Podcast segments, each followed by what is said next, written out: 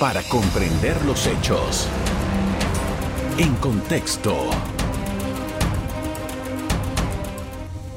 Muy buenas noches, sean todos bienvenidos y ahora para comprender las noticias las pondremos en contexto. El gobierno nacional pidió incluir al sector empresarial en la mesa única de diálogo con la finalidad de que todos los panameños estén representados. El sector empresarial reiteró su preocupación por los puntos acordados en la mesa única de diálogo sin participación de todos los sectores, mientras que en el país se estiman pérdidas económicas entre 800 y 900 millones de dólares por los cierres de vías. ¿Qué temas llevará a la mesa la empresa privada? La invitada de hoy nos pone el tema en contexto. Pero en este Precisamente nuestra invitada es Elisa Suárez, ella es la presidenta de la Asociación Panameña de Ejecutivos de Empresa De Buenas noches. Muy buenas noches. Ayer tuvieron una reunión con el presidente de la República, una reunión que entiendo que duró bastante, en la que se hablaron diferentes elementos de lo que se está desarrollando en Panamá. ¿Cuáles son sus evaluaciones sobre esa, esa reunión con el presidente? Sí, eh, bueno, muy interesante, porque nos explicaron una serie de aspectos técnicos de las decisiones que han tomado con relación al tema de seguridad.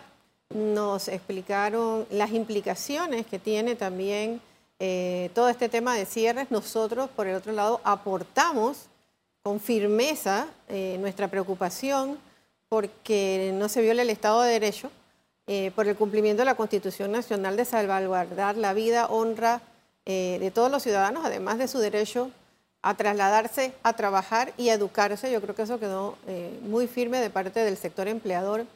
Y sobre todo eh, nuestra preocupación de un diálogo que se hace en una mesa en la cual están tomándose decisiones, porque se están tomando decisiones. Ya vimos la canasta básica, por ejemplo, que ya se han determinado acciones precisas con esa canasta básica.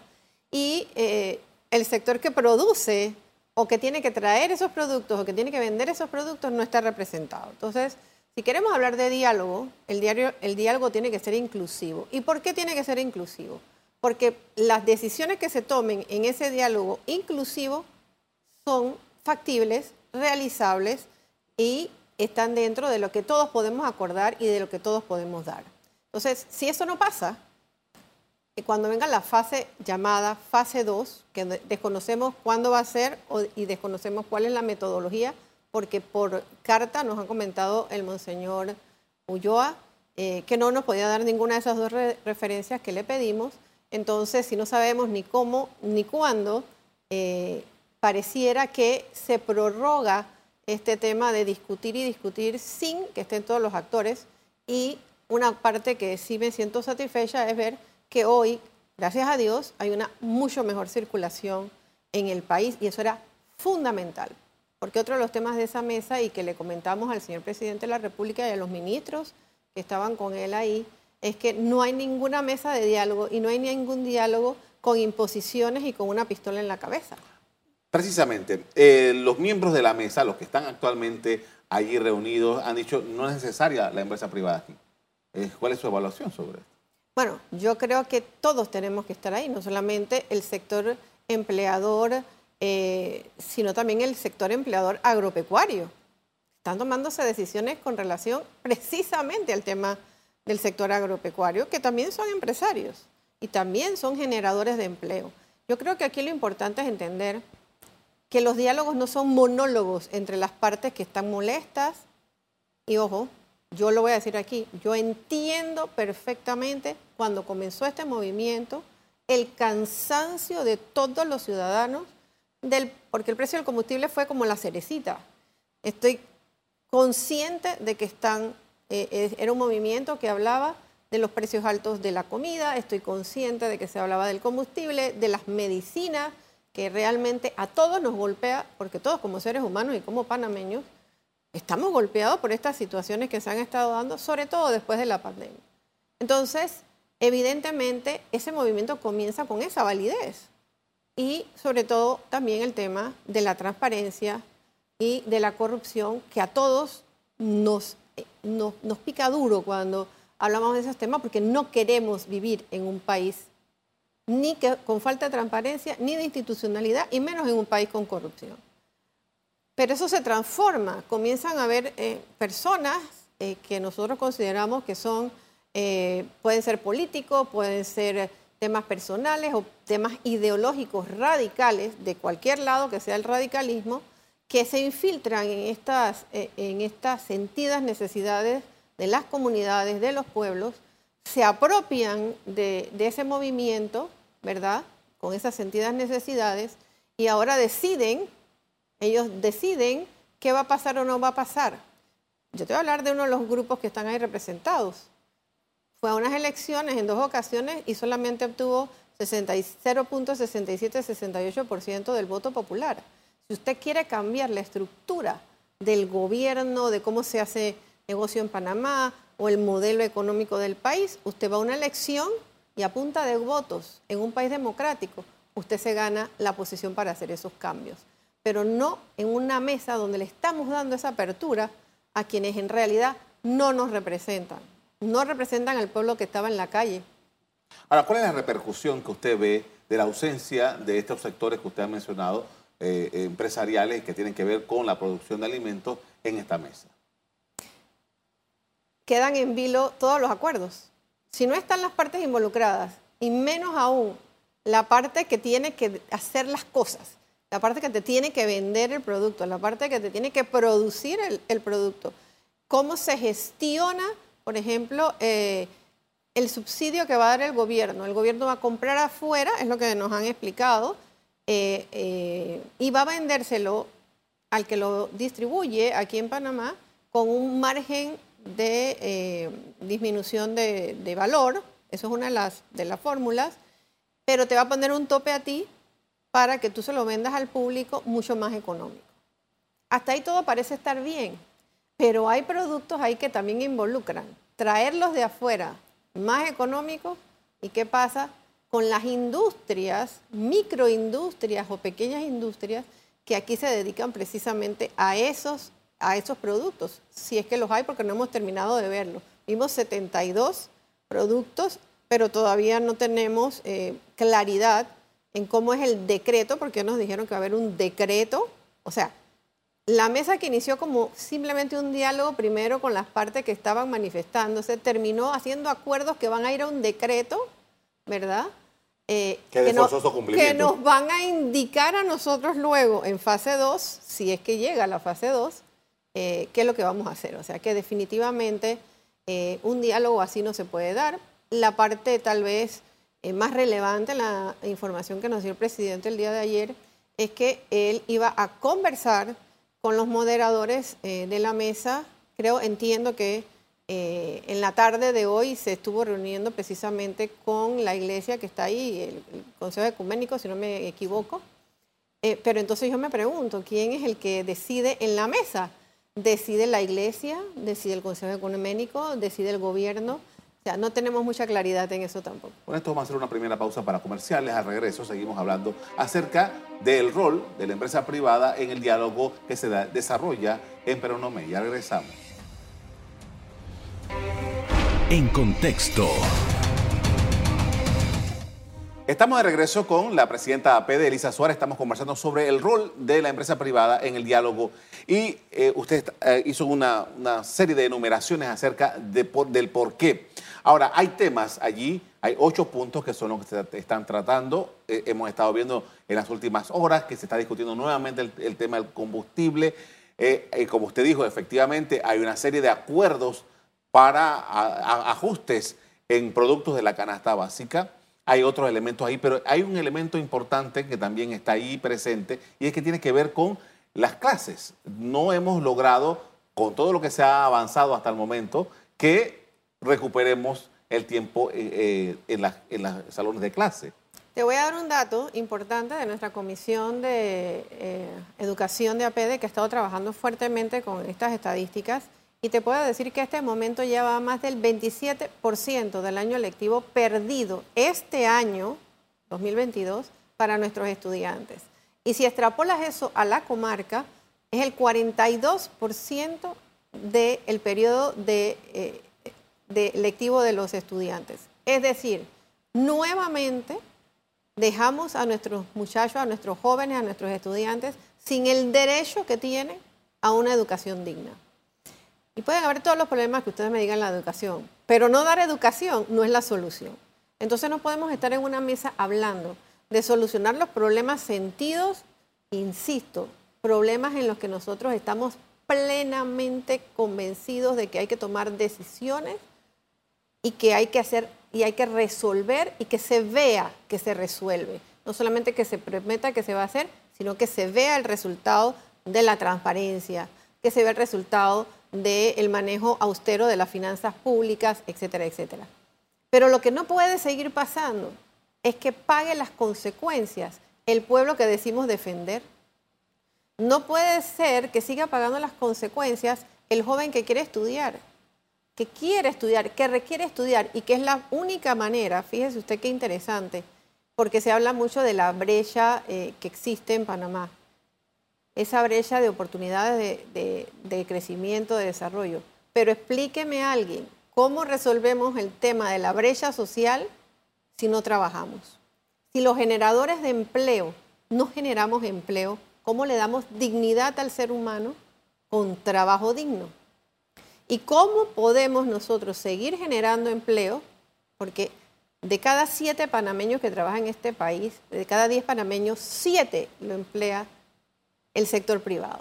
Entonces, si nosotros no podemos generar esos empleos, y peor aún, si nuestras empresas no sobreviven, ¿cómo le vamos a dar trabajo a esa gente que lo necesita y poder entonces también disminuir la brecha social? Si no trabajamos, ¿quién paga los impuestos?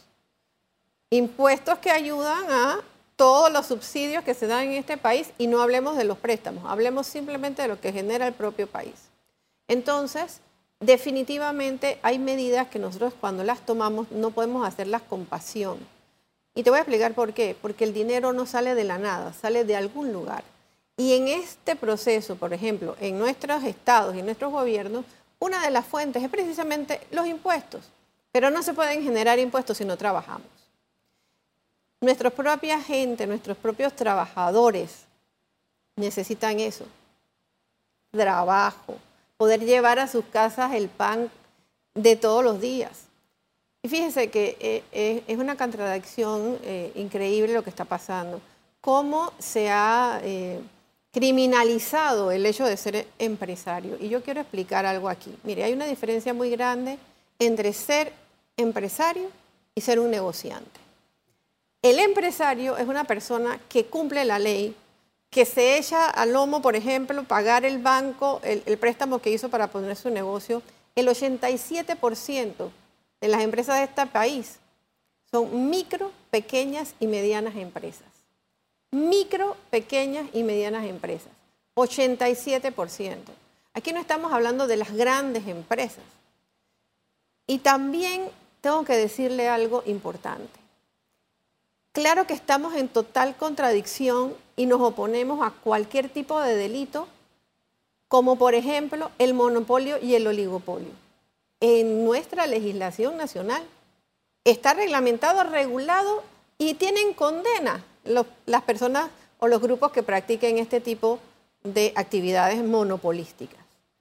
Nosotros jamás vamos a venir a un medio de comunicación eh, como sector privado serio, sector empleador, a defender cosas que son ilegales. Nosotros venimos aquí a hablar en nombre de ese micro, pequeño, mediano y gran empresario que hace el trabajo bien, que se esfuerza mucho, que pone comida en su mesa y pone también comida en la mesa de sus trabajadores. Ustedes le han pedido al, presidente que eh, por favor los incluyan, esa labor se está haciendo y tal, pero sus expectativas como empresa privada, he visto unos comunicados de CONEP y tal, sus expectativas sobre lo que salga de esa mesa. Si somos incluidos, confío en que podamos tener una oportunidad de expresar ideas concretas que ya nosotros tenemos preparadas, serias y responsables de cómo podemos ir paliando poco a poco la crisis en que estamos. Y que sea un diálogo abierto, con respeto, porque podemos tener ideas diferentes, pero el respeto es el mismo. Usted tiene que respetar y yo lo respeto a usted.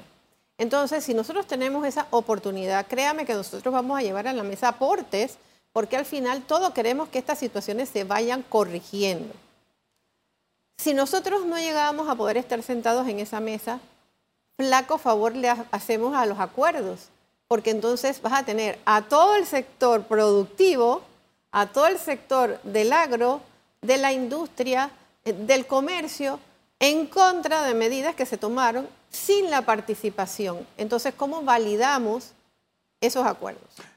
Hace un rato le preguntaba justamente por ahí, porque una vez que, como usted dice, en la reunión se dijo que esto se va a hacer por decreto, una vez que hay un decreto, eh, todos estamos forzados a cumplir, porque es una norma, eh, eh, es lo que establece la ley panameña. ¿Qué pasa si un productor de X cosa encuentra que lo que se negoció no funciona?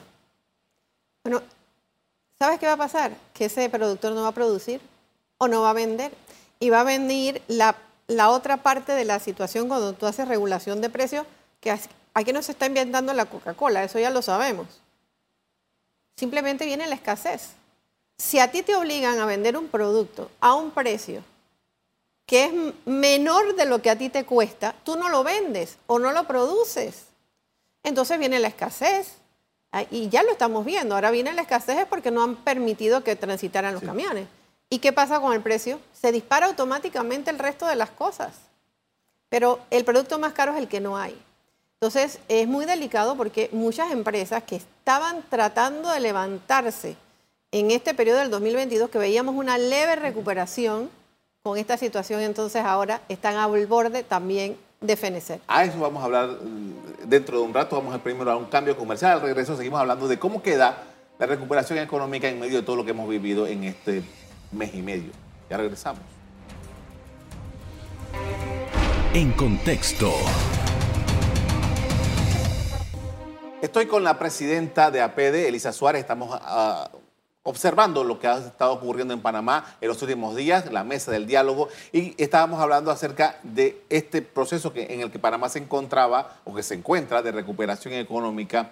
¿Cómo eh, observa usted ese proceso de recuperación económica? de recobro de la economía panameña con lo que ha venido sucediendo? Bueno, definitivamente es un frenazo, en seco. Es un frenazo al, leve crecimiento que estábamos mostrando y números muy interesantes que nos mantenían en grados importantes de eh, inversión y que ahora estoy segura que las multilaterales estarán reevaluando esos grados de inversión. Y créame que perder el grado de inversión al final no significa más que gravísimos problemas para todo el consumidor y para todo el panameño. Ese grado de inversión nos permite también contratar, por ejemplo, deuda a valores mucho más baratos. Eh, y si no los tenemos, entonces, ¿cómo le hacemos frente a todos los subsidios y a todo lo que se está dando ahora a la comunidad, eh, que ya, no, ya sería insostenible, entonces sí, para el gobierno nacional? Entonces tenemos que, y lo hemos dicho en múltiples ocasiones, las finanzas públicas tienen que ser tratadas con mucha moderación, con mucha ecuanimidad y con mucho balance para que, como en cualquier casa, el presupuesto de gastos, ¿verdad?, no sea mayor que nuestro presupuesto eh, de, inversión. O sea, tenemos la necesidad de que si a mí yo produzco como país 5, yo esté en un balance que yo pueda por lo menos responder con, eso, con otros 5 de ingresos. Eso evidentemente es una fórmula muy sencillita de decirlo, pero al final siempre paga la cuenta el pueblo. Y eso es lo que nosotros quisiéramos tratar de que en la mesa pudiésemos conversarlo para que al final el que se beneficie, porque no tiene por qué haber, por qué ser perder y perder, podemos hablar de ganar y ganar y de que todos en este país vivamos mejor de lo que vivimos hasta ahora. Hablando de finanzas públicas, eh, una de las cosas a las que el gobierno se comprometió es un decálogo de compromisos que adquirió para justamente ajustar el cinturón en materia presupuestaria. ¿Qué le dijo de eso el presidente? Bueno, el presidente nos habló muy claro al respecto y nos dijo que, es más, dio instrucciones en ese momento que estábamos en la reunión al equipo de que estuvieran monitoreando los resultados de las 10 acciones que él eh, eh, que puso por escrito de que iban a hacer eh, las modificaciones para hacer los ahorros y los ajustes en el presupuesto nacional y en los gastos de, nacionales. Y que se debería dar un balance eh, cada corto tiempo de cuál era el progreso o cómo habían logrado los objetivos de esos ahorros. Y le comento que eh, los presidentes de gremio que estábamos ahí con el presidente le dijimos que eso era fundamental, porque hay un tema de credibilidad importante. El gran problema es que no nos creen, no le creen al gobierno, tampoco nos creen a nosotros lo que decimos, y es importante que haya pruebas fehacientes de que se está cumpliendo con ese decálogo, de la misma forma que nosotros al participar en la mesa queremos ser y estar ahí para buscar las soluciones que se puedan hacer realmente y que el ciudadano realmente pueda sentir que va mejorando un poco la cosa a pesar, y aquí tengo que decirlo, de que esta crisis, que si bien tiene muchas aristas, la ha eh, multiplicado un tema que es internacional, que no nace en nuestro país, que no es de aquí y que están pasando todos los países del mundo en este momento. Pero bueno, tenemos fórmulas para hacerlo, creemos que podemos proponer muchas cosas que nos lleven a que realmente sea una mesa con resultados efectivos. Hay un tema de credibilidad, usted lo acaba de mencionar, que es evidente. Y también hay un tema que quiero preguntarle, cómo usted ve la capacidad de liderazgo para administrar esta crisis. El liderazgo es una, una percepción muy delicada, pero definitivamente nosotros tenemos que sentir ese liderazgo. Y te digo por qué, porque y precisamente esos números que nos deben validar que se está haciendo el trabajo son importantes para sentir que ese liderazgo existe, que se giran instrucciones y se cumplen, porque eh, a todos los sectores de este país se nos ha pedido grandes sacrificios, a todos. Al sector empleador se nos han pedido grandes sacrificios, igual que a nuestros trabajadores. Luego entonces nosotros tenemos como un buen padre en una, buena, en una casa que predicar con el ejemplo si usted me pide a mí que, me, que tengo que hacer ahorros, que tengo que hacer ajustes, yo lo mínimo que espero que haga mi gobierno es exactamente lo mismo que me exige. Igualito que en una casa. Yo no puedo decirle a mi hijo que no gaste eh, en, qué sé yo, en, bebidas o en, o en apuestas o lo que sea, si yo soy un apostador y un bebedor. Usted tiene que enseñar con el ejemplo y por eso es tan importante en el tema de credibilidad de levantar esa credibilidad en los ciudadanos y en los inversionistas, ¿verdad? De que se cumplen con las medidas que se han prometido. Es fundamental, yo creo que eso sería clave en que nosotros pudiéramos levantar esta crisis mucho antes. Veíamos al principio la, nota que nos prepararon aquí en la producción de que se calcula que las pérdidas están por el orden de los 600 a 800 millones de dólares. Es una fortuna. Eh, cada día que pasa, ¿qué ocurre? Bueno, es que ese número lo dimos hace como una semana. El número hoy debe ser muchísimo más. Estamos haciendo las reevaluaciones necesarias, pero ya van por mucho más de 900 millones de dólares. Pero fíjate que no es el dinero. Eh, el, problema aquí es esa sensación de no tener un país en paz. Este Panamá es un país pacífico y eso tenemos que recalcarlo. Nosotros no somos gente ni de guerra, ni de estar enfrentados pueblo contra pueblo. Nosotros somos un país de paz donde tenemos un diálogo que pueden llegar a acuerdos y donde hemos históricamente llegado a esos acuerdos. Y por lo tanto, la parte más triste para mí, esa pérdida de clases es imperdonable, imperdonable, porque nadie le quita el derecho a los educadores de estar negociando, fíjese, nadie se los quita, pero eso no les da derecho a que nuestros estudiantes sigan perdiendo clases, ya yo le di la cifra. Y tampoco es justo que el productor que saca su producción, que a lo mejor le va a dar comida a su familia por dos, tres meses, la pierda en el camino porque no la puede vender, la tenga que votar, señores, eso es imperdonable. ¿Y qué me dice usted del caso, eh, y esto es solamente un caso, que nos hablaron, que yo escuchaba hoy en las noticias, de la persona que venía entubada del interior y que tenía que llegar con urgencia a Panamá al hospital? Esa persona estuvo más de cuatro horas en una ambulancia cuando no debió demorar más de una hora. Señores, estamos hablando de la vida. yo creo que eh, ya tenemos que elevar el, resto de los ciudadanos de este país nuestra voz y hablar fuerte, alto y, alto y claro de que queremos paz, queremos tener el derecho a transitar, tenemos que tener el derecho a estudiar y también tenemos que tener el derecho a trabajar. Eh, los dirigentes de los gremios empresariales en los últimos días han estado muy activos, han tenido muchas reuniones y han estado dándole seguimiento a lo que está ocurriendo. ¿Cuáles son sus próximas acciones? Bueno, nosotros ahora mismo eh, estamos en sesión permanente, tanto el Consejo Nacional de la Empresa Privada como APEDE, nosotros estamos en sesión permanente. A veces a las 10 de la noche nosotros tenemos reuniones, porque esta es una noticia en evolución. Todos los, a cada minuto hay algo diferente. Entonces nosotros en, en función de eso que va pasando vamos haciendo las estrategias. Pero nuestra estrategia fundamental en este momento es insistir en que se mantengan las calles abiertas, en que definitivamente todos los actores deben estar en la mesa y que no podemos dejar de lado ni relevado el tema del cumplimiento de las promesas y por supuesto el tema de la corrupción y la transparencia. Tenemos que seguirlo hablando. Le agradezco mucho por habernos acompañado esta noche. A la orden siempre. A ustedes también quiero darles las gracias por haber sintonizado nuestro programa y haber compartido esta información. Como siempre, los invito a que mantengan la sintonía en EcoTV. Buenas noches. Para comprender los hechos. En contexto. Revive este programa entrando al canal 1 de BOD de Tigo.